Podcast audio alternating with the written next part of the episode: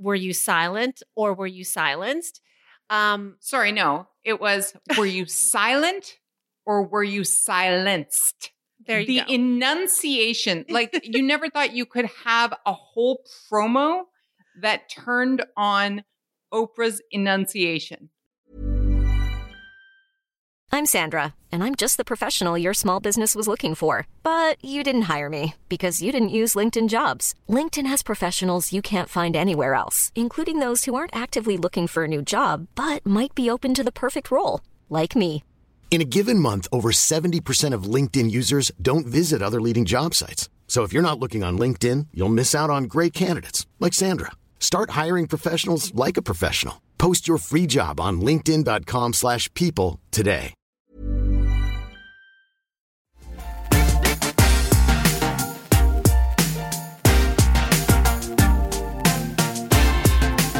We've convened an emergency episode of Show Your Work because of the Oprah Winfrey special with Prince Harry and Meghan Markle. Hello, everyone. I mean, you know, I don't know that we even, by the time we discussed it, like, hey, are we recording tomorrow? It was already a foregone conclusion, right? Oh, yeah. Like, certainly halfway through, we knew we were going to have to talk about this. This is going to be a quick edit, everybody. Maybe not as polished as usual, but we are going to try and get this up quite quickly. And let's go, Diana, let's go. Well, look, I will say that there was a little bit of time when I was annoyed with you because you had a delay, you had other stuff to do. And so you weren't watching in tandem with everybody else. And so I had to, you know, there was so much coming at us so fast. I didn't have a ton of time to check social media, but there were a lot of people who were saying stuff like, wow, I forgot what a great interviewer Oprah is, or wow, I forgot how powerful she is. And may I just say, how dare you? Like, how dare people have forgotten? I may be guilty of that. There have been times in the past over the last few years where I have been a little bit frustrated at Oprah's lack of follow-up. And I've written about that. But she brought it for sure. And she said, you know, in advance of this interview coming out, because I think we've only known for a week and change that this was going to happen. She called it the interview of her career. And yes, that's saying something. Yes. I think that's saying something. And I guess that's a good place to start because in our business, promo is a big deal. And they were rolling out some promos last week that made it seem like, yes, this is going to be a big deal. And oftentimes in our business, it doesn't live up to the hype. They overplay it, and then, or it's almost like, you know, in movies in the trailer where they throw everything that's funny, especially if it's a comedy, in the 2-minute trailer, and then you show up for the movie and you're like, oh, everything that was worth watching in the trailer. And so some of those trailers for this 2-hour special were so provocative. You know, I'm thinking of the clip, of course, where Oprah asks Meghan Markle, were you silent or were you silenced? Sorry, no. It was, were you silent or were you silenced? There you go. The enunciation. Like, you never thought you could have a whole promo that turned on Oprah's enunciation. That's right. Yet, this is the power we're here to talk about. Like, yeah, we're going to talk about the interview and the substance that was discussed. But the power of her is that she can make a whole moment, make a whole viewing audience rabid based on the way she pronounces the end of a word. Totally. But again, like in our business, we see all the time, they hype shit up and then you watch it and you're like, oh, you know, I could have just been on Twitter. But for this, you had to watch every minute. And I don't think you could watch it on Twitter. Like it is rare that I don't have my phone and I'm texting people when I'm watching something. But this was almost undersold. 100%. And I mean, that is the power of how we know it's going to be a good interview. I'm sure you feel when you've done interviews, when I work on projects, sometimes you do feel like, oh, the promo gives away all the best shit. The stuff that we thought was going to be juicy that the promo gave away did not even scratch the surface.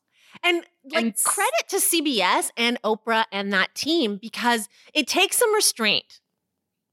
It absolutely takes restraint. But to your point, if we hear the biggest bombshell, then we're not going to get there.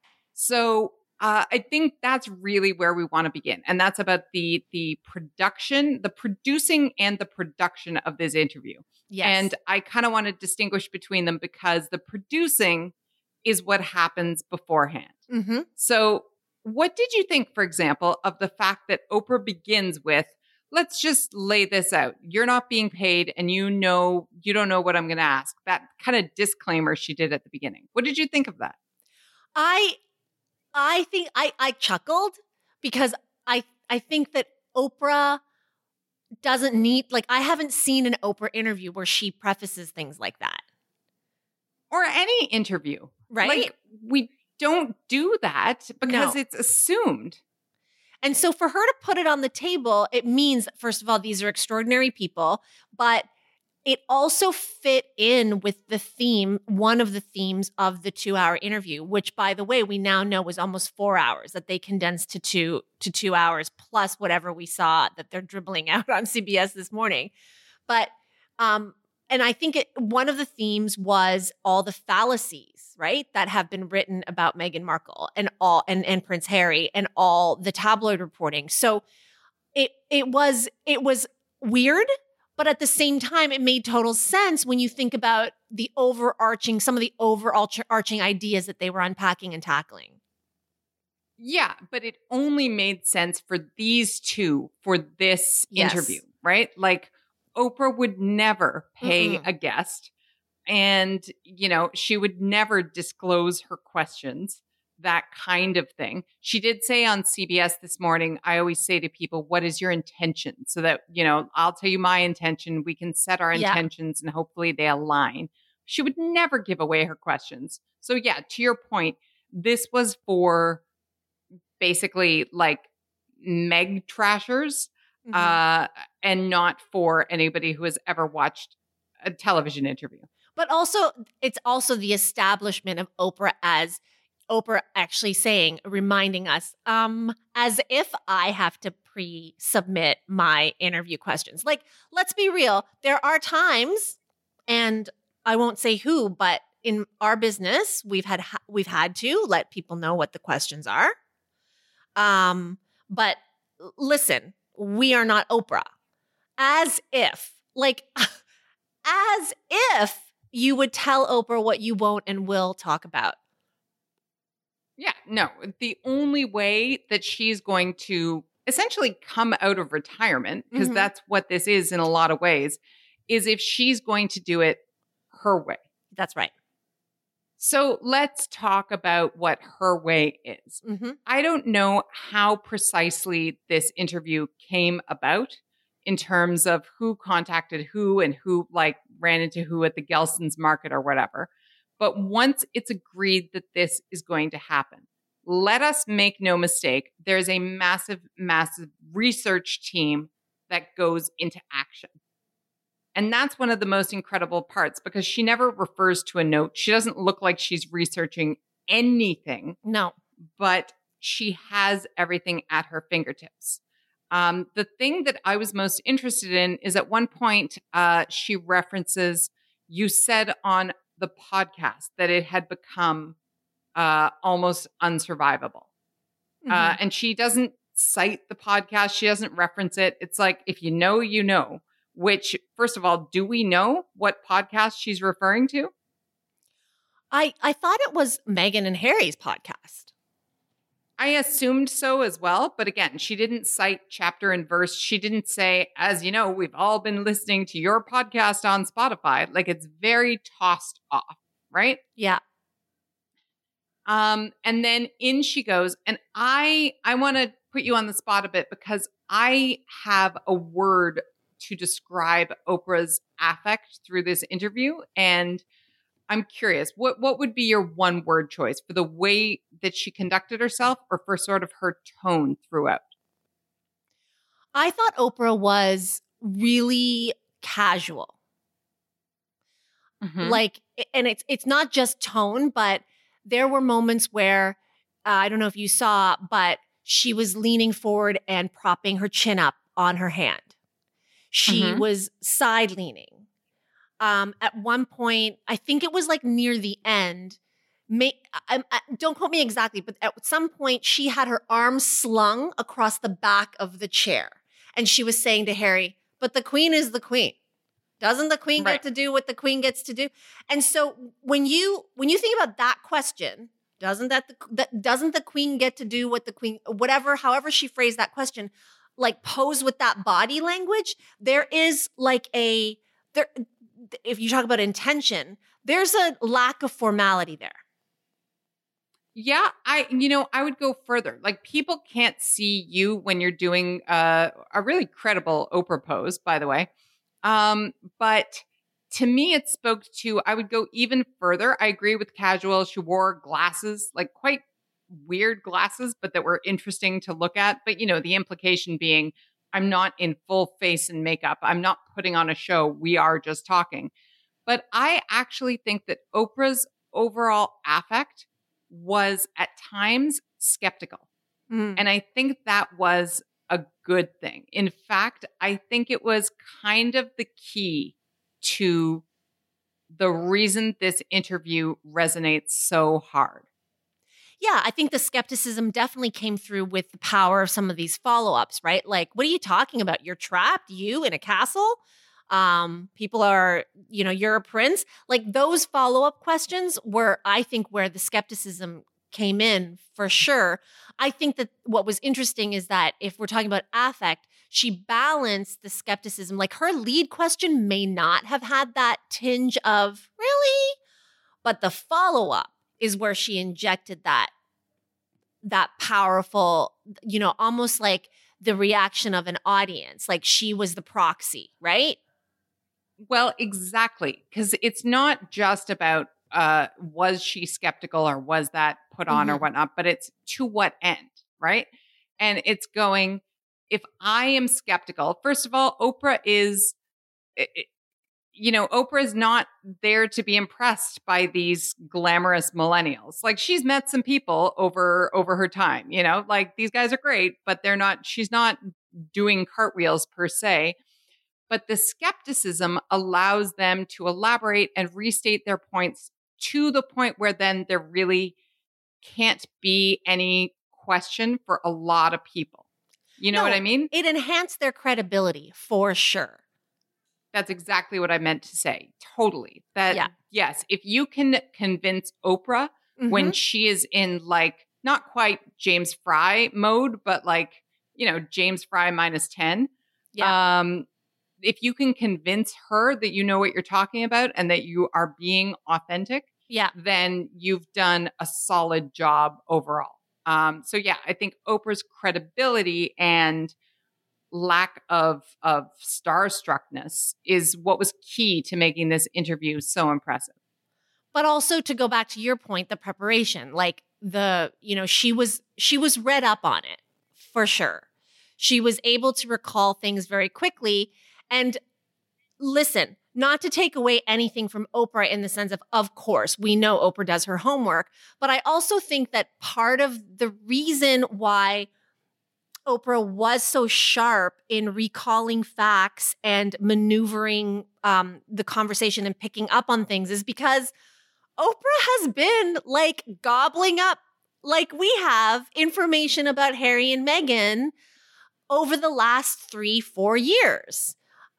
Of course, she's Oprah, so she was invited to the wedding and she may have a lot more access than we do, but in that way, Oprah's brain is still the audience's brain. She's still in the mind of a viewer who might be watching her show, paying attention to what they see on the newsstand, at the supermarket, looking at social media and seeing what people are saying. She's, she wasn't just cramming over the last 2 weeks. There may have been some things that she was fine-tuning, but the reason why she knew this inside and out and was able to maneuver so deftly through these questions is because she's been living it. She's been, like, up on the gossip. Well, yeah. And I think we can even make a finer point there when you said, you know, Oprah is still in the mind of the viewer. I think it's that Oprah can get herself back there. Like, let's be real. This woman is in an incredibly rarefied position. And her best friend, Gayle King, is, you know, these two, I suspect, care as much about work and work for work's sake as we do, and about the protocols and the traditions. And there's nothing that was said in that interview about how the royal family operates or what protocols are, what they mean, that she doesn't know just from years of filing this stuff away or reading voraciously. She allows herself, though, she doesn't let her knowledge get in her way of being a great interviewer. She's asking what people need to know and what comes up organically by listening, which so many interviewers don't do. Yeah. Without letting her own knowledge of, oh, that's because of this protocol or this breach or whatever.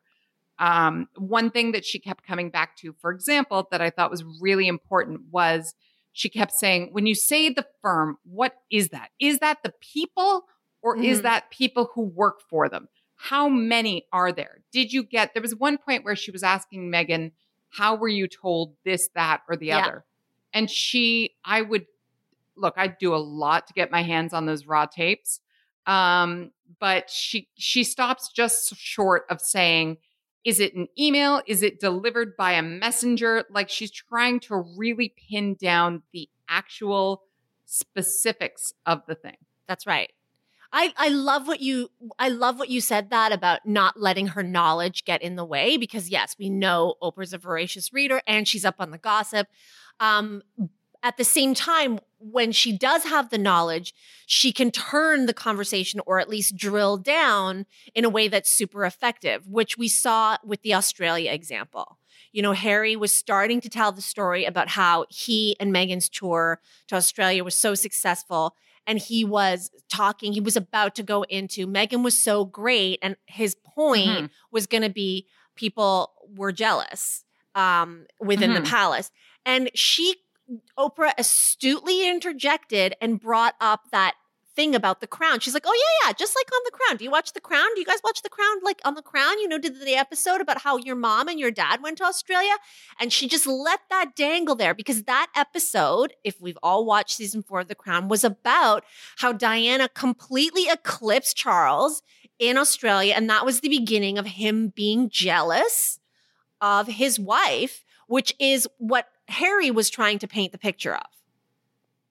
Which is wild, because I'm sure there are lots of examples of times when Diana outshone Charles or things that we could reference, but the Australia issue is in all of our consciousness because The Crown season 4 and that it's episode fresh. Was so recent.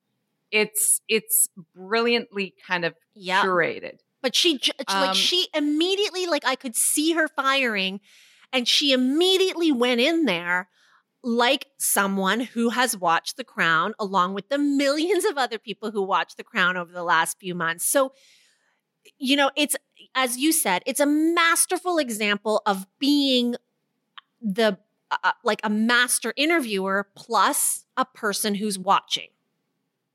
Yeah.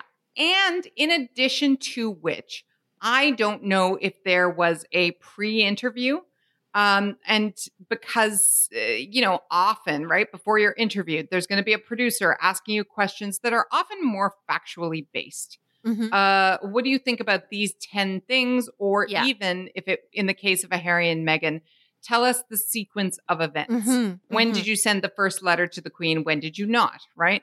He or she might have said to a pre-interview, it really got bad after our trip to Australia, full stop. Then the producer who takes that to Oprah can point out if Oprah did not make the connection. By the way, this is exactly mirroring a situation on The Crown, et cetera, et cetera. Well, here's why I don't think that there was a pre-interview, if we're going to, like, you know, start to get into production. I don't think there was a pre-interview because originally they said the special was 90 minutes. Mm-hmm. So the press release came out that Oprah was going to do this interview. We didn't really know for sure if the interview had already happened at the time the press release came out, but they said March 7th, 90 minutes, Oprah, Sunday, CBS. Then we find out it gets changed to 2 hours. Mm-hmm. If you've nailed down 90 minutes, and even if there were no pre-interviews, which I don't believe that there were, there was a negotiation. You know what I mean? Like, hey, Meghan and Harry, Oprah will sit down with you. Yeah. Harry's going to fly in for a cameo. Yeah. It's going to be 90 minutes. Hopefully, maybe we can get in and see the dogs and see the chickens, whatever. Fine. The deal's done. 90 minutes. They fucking sit down and they're like, oh shit, this is more than just a cameo. Harry is essentially the star of hour 2. We are extending this to 2 hours, and we have to cut it in a way where we have to leave so much on the cutting room floor. We're going to throw it over to CBS this morning. That's what tells me that there wasn't a pre-interview, that they got there. Oprah did such a great job, and they got so much out of it that they gave her, of course, if you're CBS, an extra half hour. Well, yeah, first of all, and also what else do they have to air? But I think, too, that speaks to more of Oprah's skill level. So when, I don't know at your job these days, and there's less field shooting going on, but what the accepted ratio is. But, it used to be that it was quite regular to, let's say, have a half-hour interview with somebody, and you get 3 minutes out of it, or you're expected to get 3 minutes out of mm-hmm. it. And that's including B-roll and whatever. So that's about 10%. If they sat down for 3 hours and 20 minutes and they aired, less commercials, they aired, call it an hour and a half. That's almost a 50% ratio of completely usable footage. And I haven't even added up the, 12 minutes that were released on CBS. So she's incredibly effective in that almost all of the time they were taping mm-hmm. was usable material. I'm also glad that you brought up the bit about going to their house to look at the chicken coop or whatever, because it reminds us that in other interviews, and I remember this when we would watch interviews like this when we were, Primetime Live in 2020 or whatnot, those walk and talk interviews, and they're more casual and whatnot, those can pad out a lot of space if there isn't much in the sit down. Yeah. In a different kind of interview, we might have had 10 minutes of that. And this is Archie's chick so-and-so, and this is the other one. And this is how Gus escapes from Gus is running. Filler, essentially. There was no filler here. We did not need it. No. It's look, this is cute. You may as well throw this in, but it was certainly not there because they needed to fill time. Oh God, no. In fact, I think they needed to find time. 100%. I imagine with you, I can't even imagine if you were producing that and then you had to sit down, you have the raw and now you're transcribing, that's why the business with her dad and her half sister were completely left on the cutting room floor. And remember, they cleared footage for that. So, all the legwork, right? We were hearing ahead of the interview, and that's what people were thinking that the interview would be about, because what they can't keep secret is CBS has to go to other networks to clear certain footage. So in Samantha Markle's case, for instance, they had to go to some UK networks to be able to get the permission to clear that footage. And so when you're doing all that legwork, I mean, Duana, you can speak to this a little more. When producers are going to especially at the CBS level, if you're going through the labor of clearing footage, you want to try and put that on your broadcast. You know what I mean? Sure, but it's a good problem to have if you're wow, we just have too much that we can't put in here, Oh, yeah. The other thing, and you mentioned about Oprah circling back to ask questions, is in the style of interview that this is, which is to say a two-camera interview, two cameras rolling all the time. It's easier to cut than most, and it's easier to I think it was a 3. There's a wide for 2 of them, right, where you could see those rolling hills beyond. And then there had to be an ISO, like an ISO on Oprah and then an ISO on the couple or Meghan, right? Those two ISO cams are the ones I'm talking about. Okay. Sure. There was also a wide for sure. But I think what I mean is you can stitch the conversations together mm-hmm. even more easily than you otherwise would. So a really good example is when Meghan talks about, the comment about Archie's skin color. Mm. And Oprah says, what? Yeah. What? Who said that? Yeah. And you cut back to Meghan and she is nodding sadly. Mm-hmm.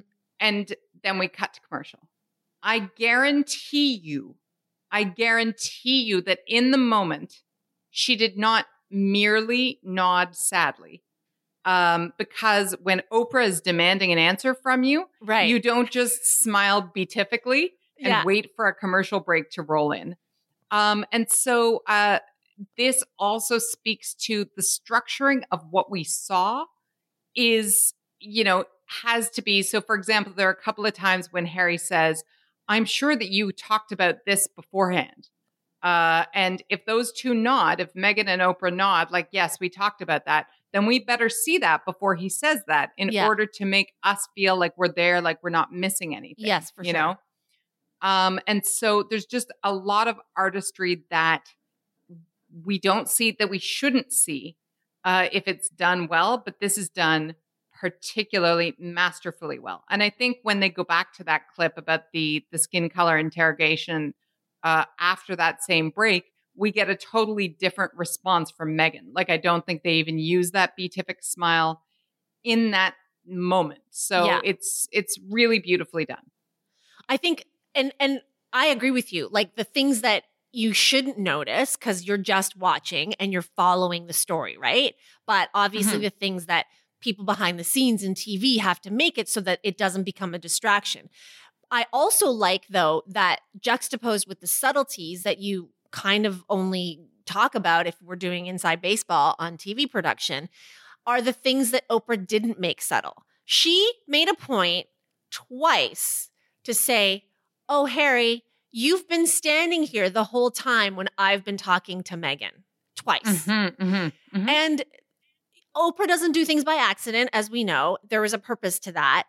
And given what like Meghan had just shared, so that includes like Archie's skin tone, that gross question, and that whole conversation, Meghan had also disclosed that she was in a serious, like a mental health crisis and wasn't helped. Like, she did that to establish, hey, when Meghan was talking about all these things that are quite headline making, Harry was just off camera. He heard everything. And what she's saying is he verified everything. And endorses. Uh-huh. And we are therefore disposing of this tired ass trope mm-hmm. of this poor boy who loves, is beloved by Britain, being led astray by this Jezebel, which is more or less the narrative that naysayers or just Piers Morgan are continuing to try to conduct, right? Yep, for sure. That's step number one. Step number two is after she's told us multiple times that he was just off camera listening and verifying, is when he comes in, sits down and goes, well, now that you've heard this, let me lay the hammer. You know what I mean? It makes what he's about to do, like he can build on it. And in many ways, like as I wrote on the site, in many ways, he really was the closer. He absolutely was the closer. And I think, too, what made that such a bombshell was, frankly, it took it out of the province of being, forgive me, women's talk, right? There's a lot at the beginning about the baby and did you cry? Did Kate cry? And, the Queen was nice to you? Yeah, she reminded me of my grandma. It is the stereotype, which you've been fighting against since time immemorial, of gossip, right? Mm-hmm. Girl talk, if you will. And then he comes in and is like, not only do I stand behind everything that's been discussed, but watch me come in with my bombshells. Mm-hmm. That's right. Watch me come in with my bombshell, but also like super smart, because we were talking about Meghan's voice being taken away from her. So you also can't set it up where he's sitting there. And, you know, if he's sitting there, like, it is awkward to have a conversation if you're Oprah and ignore one of the people you're sitting across from. So you set it up, you open up with Meghan, the theme of which, I didn't have a voice, nobody was helping me. So you allow her to tell her story and what happened to her in her way. Then you establish he was listening the whole time, verifying. Now he's going to come in and he's going to like kill it with having all that information and what he thinks of it. It's very well done in flow. The flow is so good. It really is. And I just need to spell out why it has to be that way. Because if you sit down with both of them, as you say, to begin with, right? And she starts off with this and that. I was naive. And then I was silenced. Whatever. The problem there, and I know you know, and I'm trying to decide if I like quiz you, but what the problem there is that Oprah is bound by the creed that she's kind of set for herself in this meeting, in this interview, to turn to him and go, how could you let that happen? Why did you let that happen? And it derails and undercuts, to your point, what Meghan is saying. This way, you get to have her whole story play out, and she gets to say Harry was there or wasn't there, or this is what he said or did in these moments. And yeah, to your point, he's already endorsed that, so we don't need to clarify any of it. And then also we get the point of, and I have more to say. Yeah. And a third thing, if we're piling it on, it's the juxtaposition of here's Meghan, who was not born into this family, and her experience as an outsider, so to speak, right? Coming in and learning it and how difficult it was. So we get that perspective. And then we get the perspective of the ultimate insider. Born, raised, bred, everything. He knows it. He knows the shorthand. He knows every nook and cranny, all of that. So in terms of the storytelling of it, it's as what, 360? It's as fulsome as possible. Yes. Because you when we talk about lenses in storytelling, they gave us two very different lenses back to back, well, and like in a singular way. And this is where the too much knowledge does come into play. You know, half a dozen times he says things to her, like to Oprah, that is, like, that's the role. That's the job. You must, you know, she said, people thought you were enjoying Prince's life. And I'm willing to bet that in a different context or on the cutting room floor, she brought up, you know, you were naked in hotel rooms or whatever. And she makes him spell out, this is what's required to work within my family. This is what the job entails, not for her, but for us. Yeah. You know, there's a faction online of people who are accusing Oprah of being ignorant of colorism and racism. Like, what? How could they say that? That's not for Oprah. It is not because she doesn't understand that people could be racist. Like, are you kidding me? That is for us, the viewing audience, to clarify for all of us and to make Harry trot out if what Meghan says is true. And by and large, the American viewing audience, you and I are in Canada, so there's arguably a difference, doesn't know about the ins and outs and protocols, but also the customs of, you know, the royal family. She is making them spell it out word for word. Here's my last question to you on the Oprah of it all. Yeah. Do you think that she knew in the moment that this was great? Or do you think she would never react? She's Oprah. But do you think that there was something in one of the reveals that surprised her and then she was like, holy shit, we have gold here? Or do you think she knew all the way along? Or what's your gut on when, at what moment she was like, oh my God, I got to text Gayle? I think that I would imagine, I mean, I'm not sure in real time when it would have happened where Meghan was like, it really was the conversation about Kate, which ended up being like the most inconsequential bit of tea. It was an appetizer. Yeah, exactly. So I think for Oprah, if that came at the 40-minute mark of their sit down, which was at the 5-minute mark of television, to me, that was probably when Oprah was like, oh shit. Like I still haven't even asked her about, leaving yet. I haven't asked her about stepping down. Or stepping back. I haven't asked about any of this. And she's already giving me this. That is when I think Oprah was like, yep, we got it here. Here we go. Yeah. Amazing. Hey, I'm Ryan Reynolds. Recently, I asked Mint Mobile's legal team if big wireless companies are allowed to raise prices due to inflation.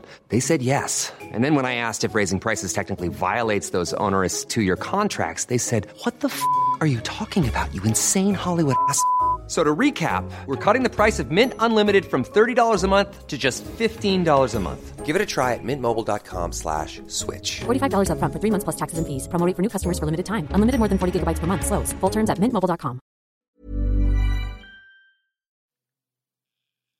So on top of all of this glorious production and the fact that it all went so smoothly, it's cause and effect. Harry and Meghan, but especially Harry, I suspect would not have been so forthcoming if they weren't in such deft hands. I believe that while I'm sure they talked about what they wanted to say, that there were some split-second decisions that were made because she's so skillful, because they know it's going to be handled in the right ways. But damn, were there some things that were said. Oh, yeah. And I maintain that the things that Harry said may carry more impact because it was sold to us. Meghan hasn't been speaking. This is Meghan's first time telling all of her story. But, the narrative was never that it was like, going to be Harry coming in and telling on his family.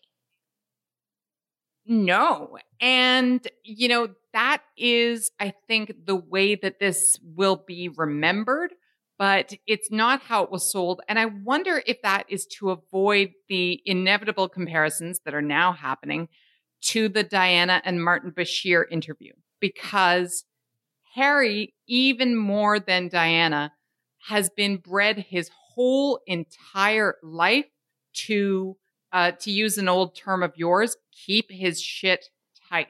Mm-hmm. Like in telling these stories in this way, in saying things like, when my father stopped taking my calls, like, that is overriding his arguably number one prime directive. And it was said in such an offhand manner. Well, I have a theory about that. Okay. I don't think that the offhand manner was calculated or trying to be coy. Me neither. I think it was said in an offhand manner, the way your friends say things like that, because he is hurt. Mm-hmm. And that's why he's the star of this interview. Not because he's the more famous or has more to say per se, but because he's the more vulnerable. Meghan, for all the shit that she's gone through and all the racist and cruel invective that she had to endure, I feel resigned herself some time ago. I don't know when that time was, to, I have to know my truth and that has to be enough. Like, I don't get to correct things. But he's never felt that way in this regard, right? Mm-hmm. When she was talking about, you know, the palace staff will correct stories for members of the house. Obviously, they let the petty ones go, but when there were big deals, he would feel like he was supported or could get his point across some way or other. And this was the first time, I think, that he was like, I feel injured that I'm being portrayed this way and that my family is behaving this way. It was raw. Oh, I agree. And not only that, but like, I want to say this like respectfully and sensitively, but also it was about, like, as Meghan said herself, she had a full life, right? Mm-hmm. Mm-hmm. Compared to, like, she had a full life where she had to make her own living, know what it was to work, know what it was, especially as an actor, to deal with rejection all the time, yep. like auditions all the time. And as a Black woman, a biracial woman, obviously, not that it's right, but the scar tissue that builds up, for example, when you are a woman of color walking around in this world, like, I'm not saying she deserved it or should, it's not something anyone should get used to. But the fact of the matter is that pain and trauma and being othered is not a foreign feeling for her. To that level, of course, as she said, to that level, it really, I mean, it put her in crisis for sure. But it's not something that was as surprising as somebody who's literally grown up in a castle, mm-hmm.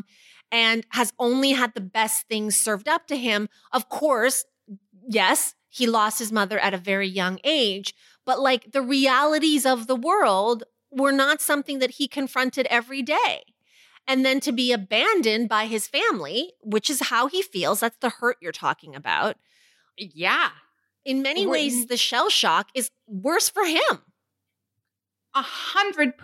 And you'll notice that the abandonment from his family is what hurts. Yes. Right? It's not the press.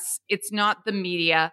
Partly because he's been bathed in adoration his whole life, right? There's an expression that actors often say when they're talking about reviews, that if you believe the good, you also have to believe the bad. Mm-hmm. And so I believe that to a certain extent, prior to his experiences with Meghan and the racism and the dog whistles in the press, which we'll get into, that he sort of was able to let it all roll off. What you don't let roll off is when you go to your family and say, I'm actually in need. And he clearly had felt for all this time until he was whatever in his mid-30s, like when push came to shove, his family would be there. And then they weren't. Mm-hmm.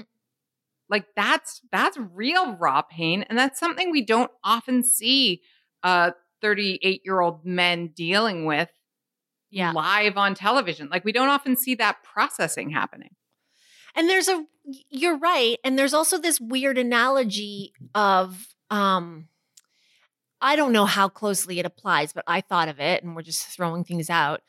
You know that thing we always say about like when fame arrives, depending at what age, how you're prepared mm-hmm. for it?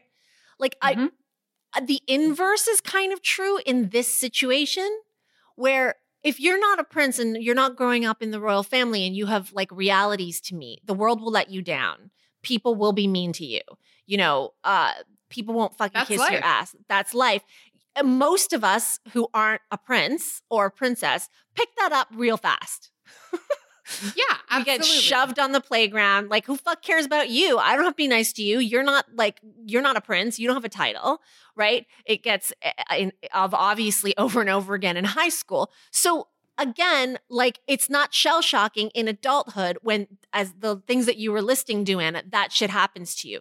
But when you are a prince, like, and it doesn't happen until you're in your 30s, you're like, what the fuck?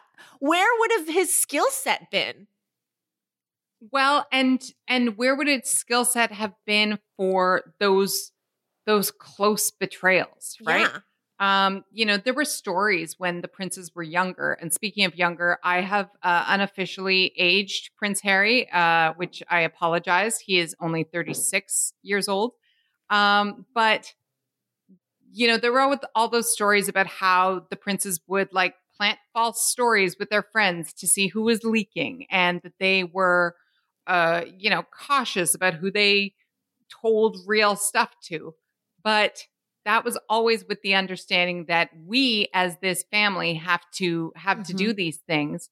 But he was in on it. He was in on it. Yeah. He was on the outside the first time. If you want to make the high school allegory, it's, he's been kicked out of the in crowd. And that's painful. That hurts. And then, of course, not to be silly about it, that's your family. That's your father and your brother and your grandmother. And they're going to rule the entire Commonwealth, or nominally rule, which is another conversation. So it's a lot that he is very clearly still processing. And I think we saw some of that processing happening more or less in real time. Yeah. And I think that's why the heavy came, you know, not in the first hour with Meghan, but in the second. Mm-hmm. Oh, absolutely. Those were the bombs that came through, like just hit after hit. Right. Yeah. He, you know, when she said, I asked for help and I was told I could not get help. I could not go check myself in somewhere. I couldn't see somebody. First of all, we know this to be bullshit, right? And when I say that, I mean, of course, the palace has every kind of therapist and psychiatrist and whatever on speed dial. Of course, somebody can come in. So this is somebody trying to make life difficult for her. Yes. And like I said, I don't want to go back and say, not that that wasn't heavy in the first hour. That was painful. It was just, we've gotten used to knowing that these people let Meghan down. Right? Exactly. It's not new. Exactly. Yeah. Right. But this was one of the points where going back and retreading that ground was important, because then he says, then I went and asked on her behalf and I was told no.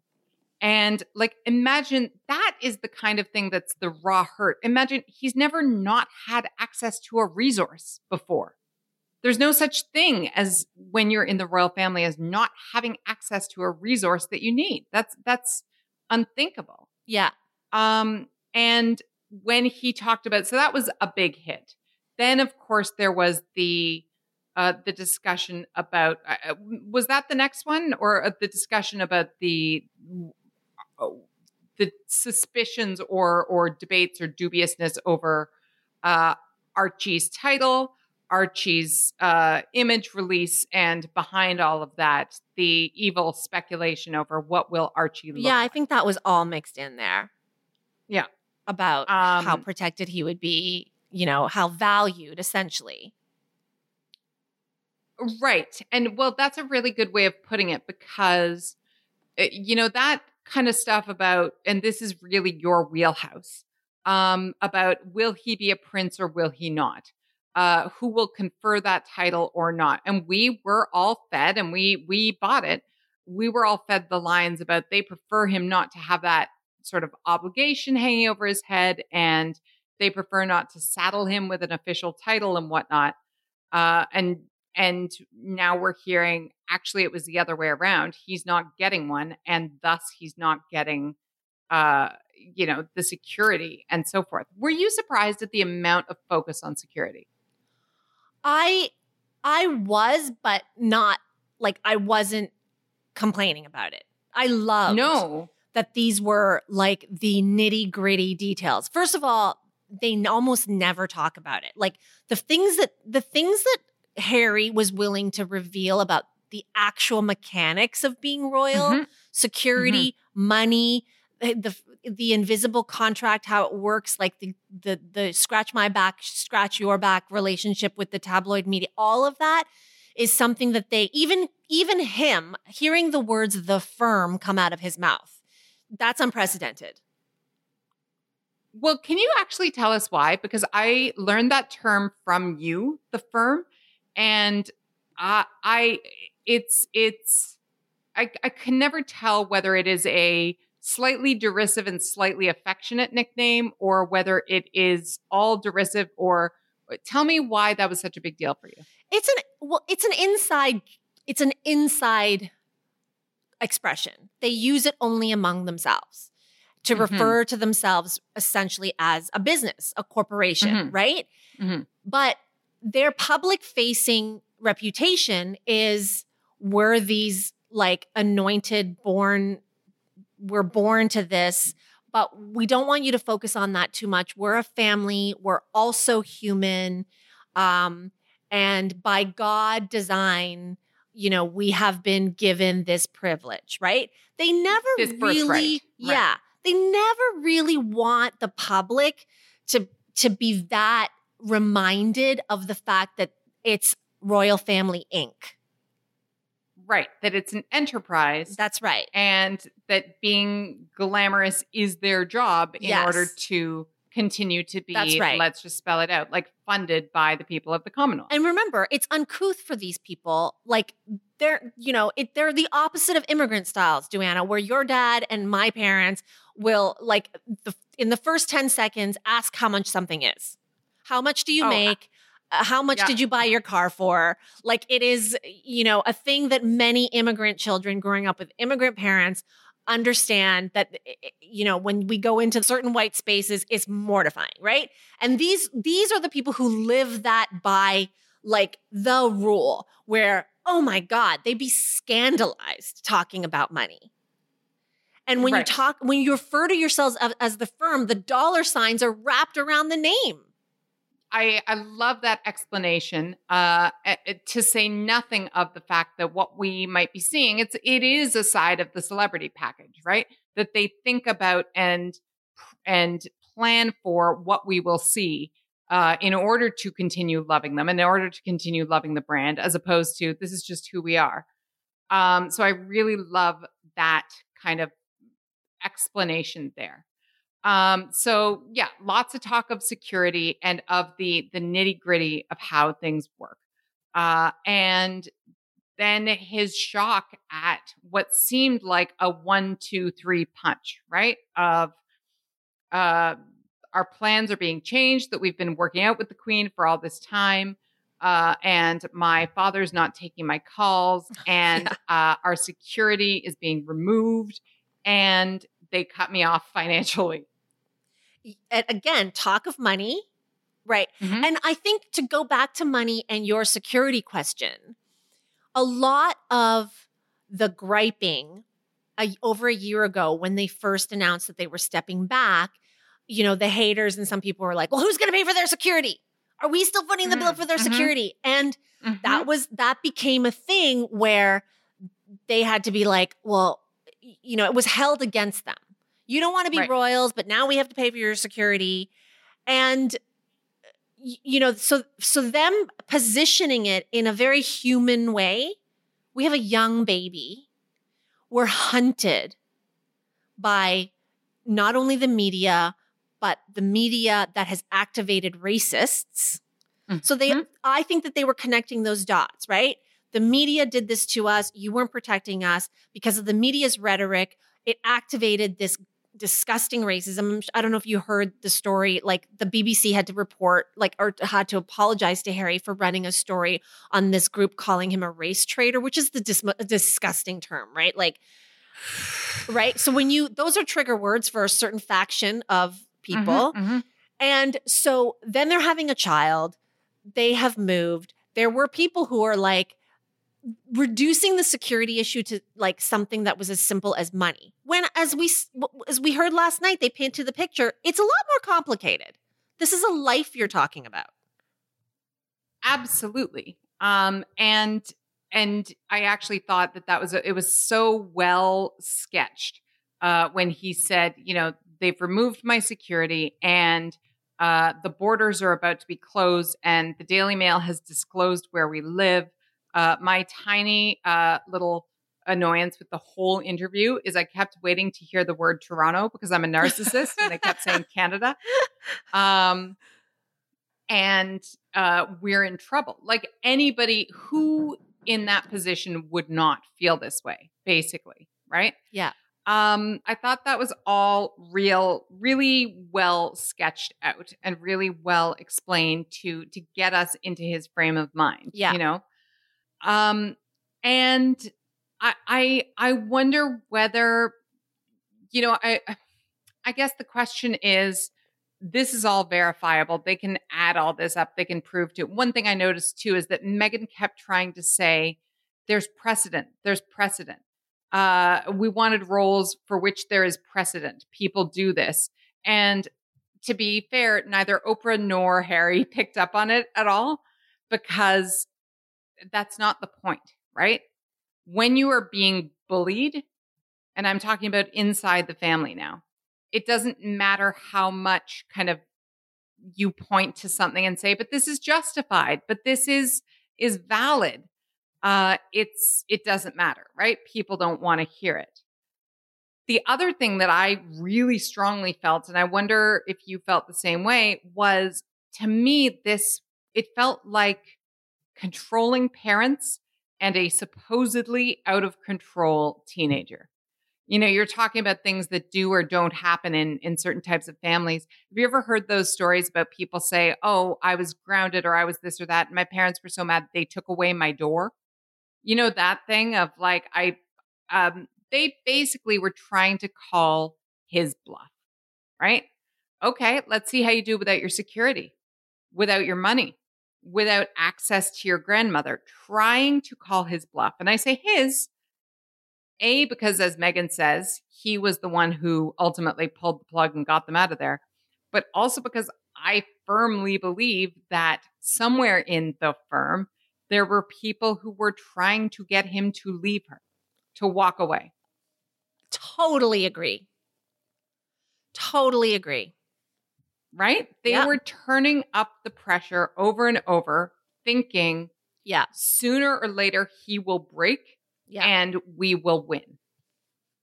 If not immediately, then eventually. Mm-hmm. And I'm sure that they think that because it has worked, right? Like, I don't know what strangleholds they have on others, but I'm sure, and we've heard of, you know, when people say, well, why do you have to listen to those people who say... Well, they did it to Princess Margaret.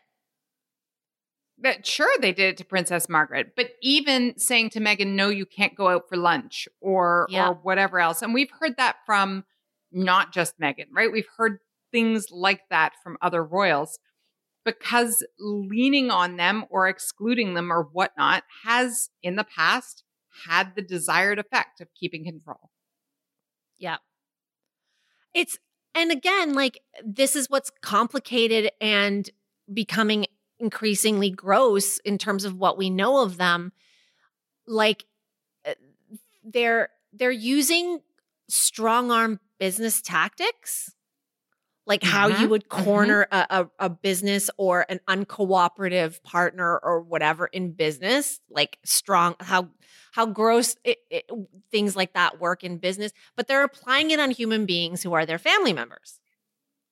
Their family members. Yeah. Yes, absolutely. Yeah. And that's work. Like, for some people, that's their job. So there are people who, you know, because that's why Oprah was like, who's the firm? Who are these people? You know, Harry didn't name it, but, you know, he painted this picture of the Queen being surrounded by advisors who give her bad advice, right? And it's not just other members of the royal family, although, I mean, I think, wink, wink, we know that Prince Charles was very, very called out here.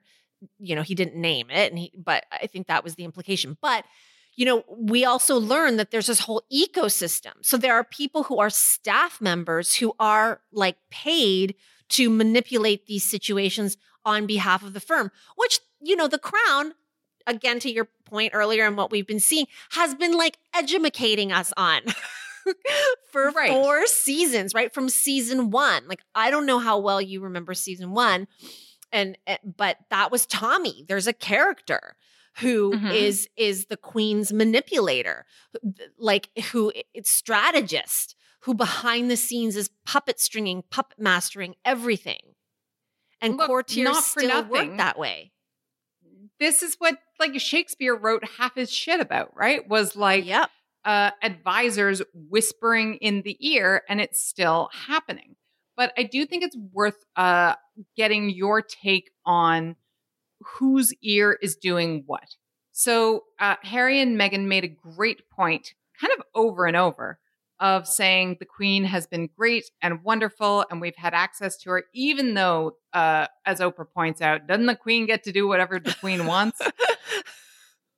So is this more brainwashing? Are they like, what do you think is going on here? Is Charles calling the shots and the Queen is like, look, I'm out of here soon, so you guys better figure it out amongst yourselves. So, you know, create a system that is ongoing. Or is Charles being set up as the bad guy so that she can be continue to look like the good guy? What is your take?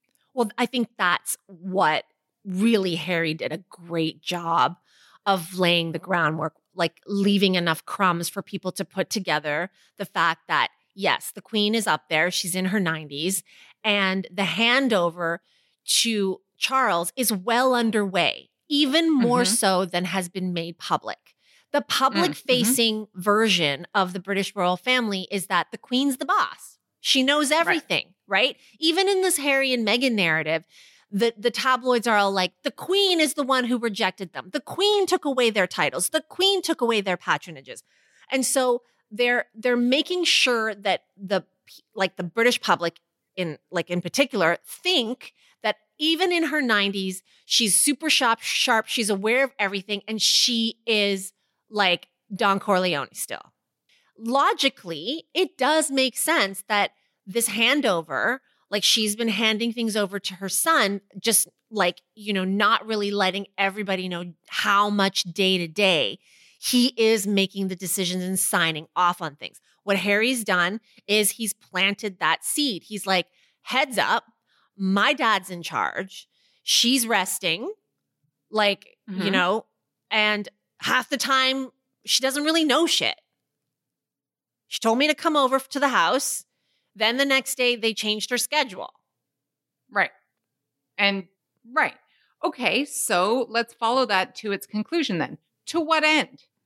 Like, obviously, you know, Oprah kind of asked, and there wasn't a super clear, satisfying answer. Like, what is this interview going to do to your relationship with the Crown? I'm sure people will write nicely worded statements, but who are we kidding? Like, this is what? Like, you fill in the blanks. What is their relationship now going forward? Well, they're done. Yes? They're done. I think they're done because, you know, I think that Harry is hitting at the thing that is the most important to his father, which is to become king. Listen, prior to this, there was always, I mean, it was at its height when Diana died, but there has always been for years and years, even before the drama or whatever started with Harry and Meghan, there have always been questions about Charles's suitability, fitness to be king. You can look back as far back as 10 years ago, articles from the UK media, should Charles step aside for his son, William? I would say even before that, there were stories about people not being enthusiastic about him. That's right. And that is really saying something because, as we've been discussing, it's mostly a ceremonial job, right? If you're basically, and you know, look out for a sniper to come through my window when I say this, but if you are mostly like a goodwill ambassador, then the fact that people see you as unfit is pretty damning. Right? And it speaks directly to charisma and, you know, like ground enthusiasm and all the things he doesn't have. And he's been trying for years to establish himself as someone who's fit, right? Like slowly but surely, and they've been getting him ready for it. This is a major setback where like his youngest child is like, my dad treated me. He's an asshole. And we're not getting along. And this is what's happening. And also he's not transparent. He doesn't tell you things. And he may have been the one to question the unwhiteness of my child. Good luck with the Commonwealth. So, but okay, so I got to ask the next question. To what end? Is this a master plan takedown? That's a good question. Whether or not it's a to what end, several options. It could be, sure, burn it all down. It could also be, Dad, just like my mom said, because Diana strongly intimated it, step aside for my bro. My brother would be better at this. He may not be getting along with his brother right now, but he actually didn't declare war on his brother. That was made so clear. That's right. He left a lot of room. You know, yeah, there's my relationship with my father is difficult or strained or whatever the phrase was. My relationship with my brother is space. Well, we all need space sometimes, right? And we all annoy our siblings sometimes. Like that is, I thought that was very definitively different. I thought that was impressive. Yeah.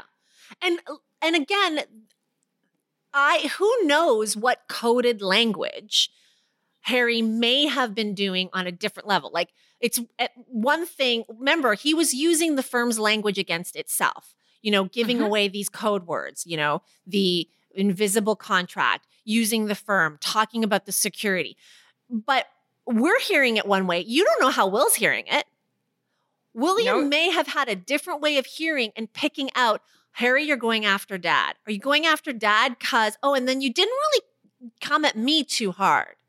So are you shaking the public's confidence in Dad's fitness and suitability to maybe pump me up? Well, and this is where I wonder if, I think Harry and Meghan are completely aligned.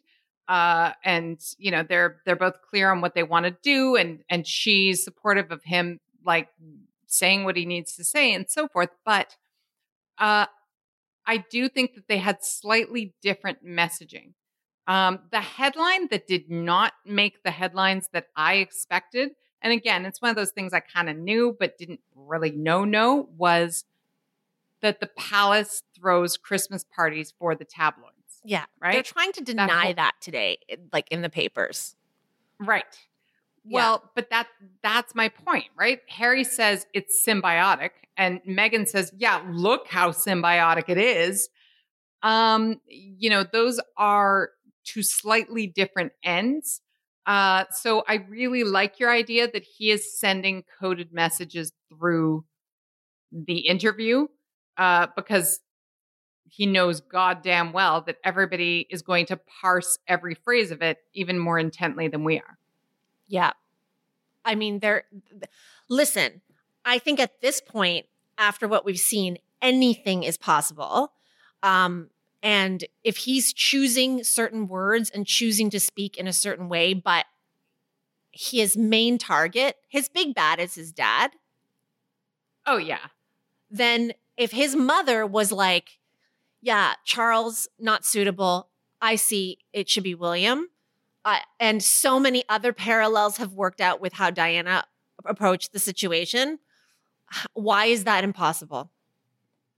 I mean, maybe it's not. And maybe that should be our final question to you. You said the palace is denying that bit about the tabloids, or maybe the tabloids are. Yeah. Everybody's talking about, you know, how will the palace respond? What will the response be, or when will they respond? What can they respond? This is my question to you. What is a possible play here if you're the palace? What do you do? That is a good question, and it is what we do here on this show is like talk about strategy and what to do. And at the moment, like I'm glad that they haven't come out with an official response yet, because they need to take time. They fucked their shit up last week, you know, when they were trying to get ahead of the broadcast. They were leaking all that shit about Meghan allegedly bullying, and no one bought it, right? Like, you're so stupid. Like, because it was clumsy, sloppy. That's right. There were no names, no specifics. It could not have felt more like a made up rumor in the sixth grade. Yes, exactly. So they bungled that. So I'm hoping they take a breath and figure out if there should be a response and what that response is. Like, I don't know. Bring in, if it were me, I'd bring in some outside like assistance. Like clearly the people that are institutionalized in the firm can't see it. They don't get it. No. That's why they got outplayed. So the first thing I would do is like consult with some fresh eyes who know like a different game and can at least throw some new ideas against the wall. They may be bonkers, but it may give you like a new fucking lens to come at it from. Well, you know, and it's about pride and image, right? Because I'm just thinking the play for the royal family, COVID aside, is to see Charles or the Queen or William or somebody making a pilgrimage to Santa Barbara to reach out with the olive branch, right? That would save a lot of face. If you have the image, the idea of somebody going to visit them on their turf. Mm-hmm. But Elaine, I have never read even a single Inside Baseball at the Palace book. And I already know that idea would be dismissed out of hand. And yeah, the institutionalized people, the ones who've been there for a long time, they mm-hmm. would kill it. Never. As we if would never. Why would we go there to these Americans? If anything, they should come here on our terms. But we don't bend the knee. Yes. Yeah. Wouldn't that be interesting? Like, wouldn't that at least be so out of the box that it would be like, okay. It would be a huge PR win. It'd be like, oh, they are human. Oh, he misses his son. Oh, see, he's not all bad. Oh, they're whatever. They're at the batting cage. But it would never happen because it's about pride and it's about like, well, I should be given the respect. Like that's, I think, the part that will sit with me for a long time is that this, Harry said it came out of jealousy. And I would argue it's more fear of the power of Harry and Meghan in the press, right? Like the fear of how powerful they are and that they would be able to do essentially what they are doing. But if people could put their pride aside and their fear aside, they actually could turn around from this, but they kind of might not. Well, I think that you hit on that. Like the fear is what we learned from Harry is that this family that is supposedly perfect, right? They do things perfectly. They have the highest standard. They're afraid of the joke I made on the site was they're afraid of the publication that gives us our up-to-date news on what happens with passengers on Ryanair. Yes. Yeah. like he essentially said they're afraid of what those people will write about them. Can you reconcile that yourself? That's why Oprah, I loved her reaction. She was like, what? Like, you're the royals. Why would you be afraid of, you know, that? And that is what landed. That is like, are you that weak? But they are because they know, to your earlier point, they're hanging by a thread, right? All it takes is a little revolution for people to go, sorry, are we just paying for 15, 25, 50 people to just live lives of luxury for no fucking reason? Why? It doesn't take much, right?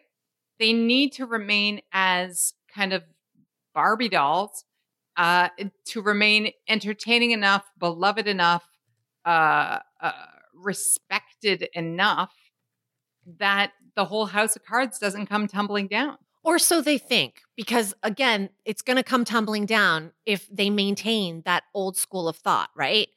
Like, yeah. you know, it's the double-edged sword. Exactly. Like if you're going to kowtow to that kind of tabloid legacy media and ignore like new media and the new way people are communicating and the learning and growing that people are doing, then you're still going to be seen as a dinosaur and the whys are going to come at you. Why you? Why that? Why this? So you might as well make a choice, given those options, to be on the right side. If only it were that easy. Yeah, I guess. And look, I mean, we may have to, when they issue their response, we may have to do another podcast analyzing the work of the royal family and whether or not they did it right. Like, I listen, deep breath, royal family. Not that I'm like here, you know, I think lots, like seriously, it's disgusting what has come out. But on the, a work strategy side, like think it through, man. Well, maybe that's sort of the thing to take away here is that Harry and Meghan, with the ample and able assistance of Oprah Winfrey, I saw, I think on CNN, they referred to them as three mononyms, which I really liked, have set an entire firm scrambling, right? Mm-hmm. How many staff? Hundreds? Everybody is wringing their hands about what to do over the actions of these three people. And I mean, that speaks a lot to the level of power right there. I do like your idea though. I mean, or like, listen, there's a new member of the family expected to like, you know, expected in the summer, you know, get on a fucking plane, go see the baby if they let you in. And resurrect your entire self-image in the process. Won't happen, as you said. Well, I feel like adrenaline-filled and invigorated and a little bit terrified. So I know that's how Oprah wanted us to feel on our way out. So I think we consider that a success. Thank you, Oprah, for the television event of the year. Truly. And thank you to all of you who are listening, and especially those of you who said that you were looking forward to hearing us talk about this, because not like we needed an excuse to rant about this stuff, but it's exciting to break it down in this way and this quickly after it happened. We'll be back soon, but send us your comments, your thoughts, leave comments and reviews. Subscribe to us wherever you get your podcasts. Till next time, work hard. Bye. Bye.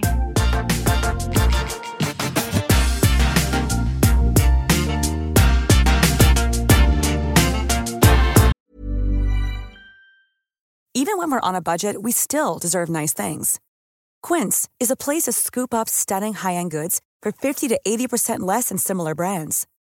They have buttery soft cashmere sweaters starting at $50, luxurious Italian leather bags, and so much more.